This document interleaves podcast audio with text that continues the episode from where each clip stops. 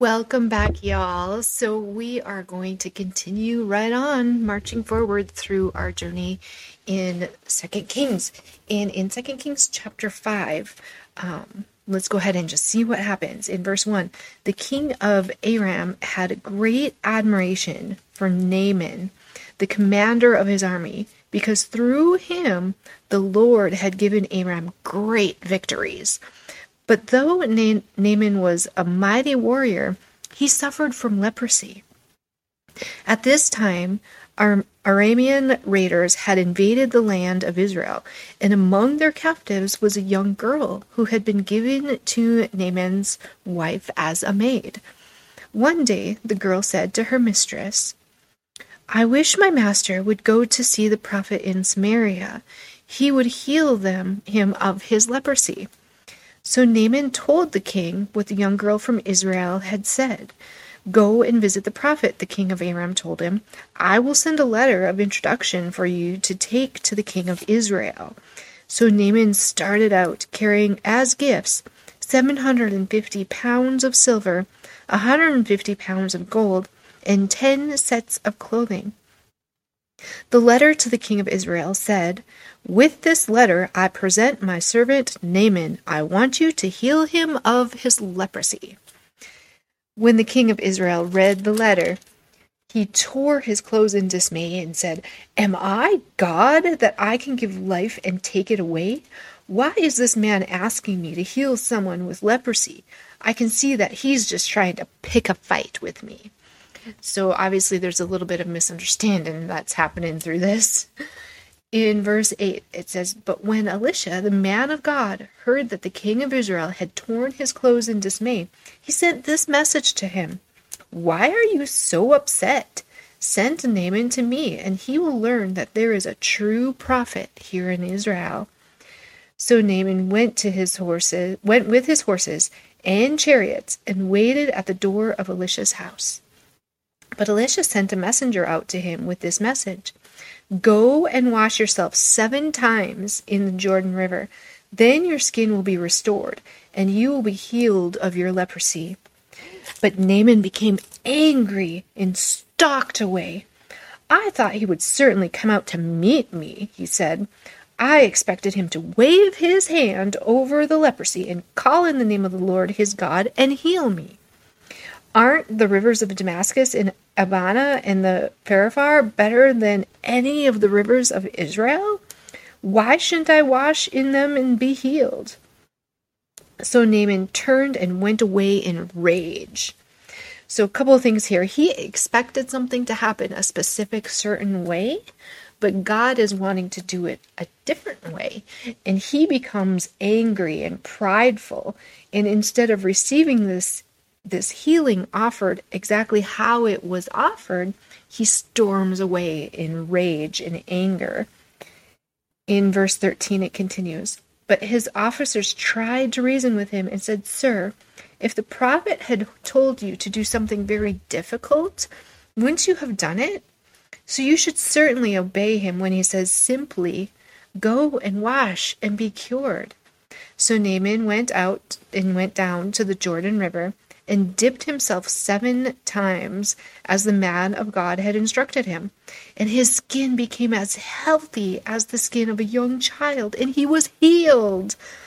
And this is um, another thing to always remember is sometimes when we're praying for miracles and trusting in God and having our faith in God for miracles to come, those miracles don't always come exactly how we would expect them or how we think they should. God often does things a little different than we would expect. And he washed himself seven times in the Jordan River. And oftentimes throughout the Bible, the seven, the, the number seven, when they say do this seven times, or there was seven of these, seven tends to signify um, com- completeness and totality and power. So through that completeness of God's instruction, he was healed.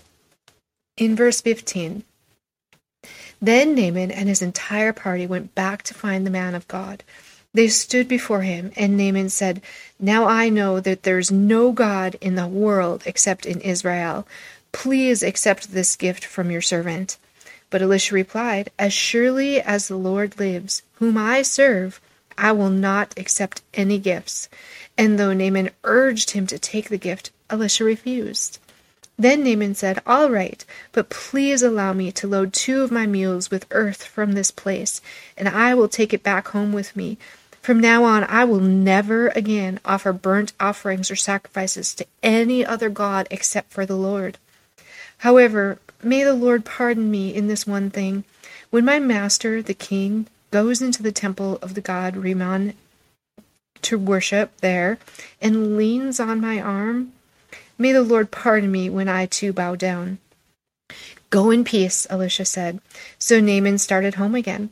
And here we see through this miracle, God used this and ended up humbling him. And he ended up bringing him to a state of humility and saying, Wow, God is amazing and real, and God healed me. And it humbles him, and he no longer wants to serve any other God but the one true God. In verse 20, it goes on But Gehazi, the servant of Elisha, the man of God, said to himself, My master should not have let this Aramean get away without accepting any of his gifts.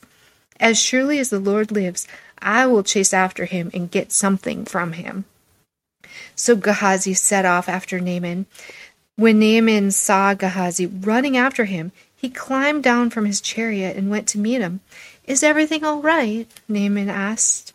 Yes, Gehazi said, but my master has sent me to tell you that two young prophets from the hill country of Ephraim have just arrived.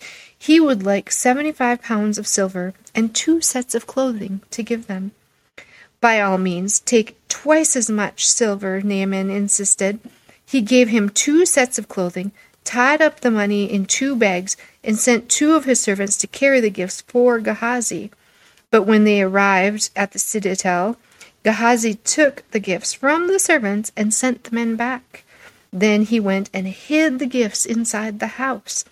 So, a couple things we see here we see greed and lying enter the scene from the servant of Elisha.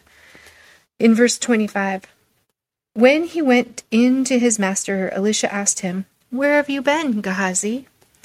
I haven't been anywhere, he replied. Another lie. In verse 26, but Elisha asked him, Don't you realize that I was there in spirit when Naaman stepped down from his chariot to meet you. Is this the time to receive money and clothing, olive groves and vineyards, sheep and cattle, and male and female servants? Because you have done this, you and your descendants will suffer from Naaman's leprosy forever.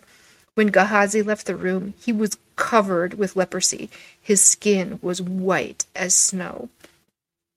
So he so he is the servant of a prophet, and yet he thinks he can get away with this. And he's the servant of the prophet of the Most High God, the one true God of Israel. And yet he thinks he can get away with this. So clearly, yeah. So he ends up with leprosy and um, has to deal with this disease for the rest of his life. So that is where we will stop and we'll continue on in chapter 6 tomorrow and see what chapter 6 brings forth. I hope you all are having a most wonderful evening.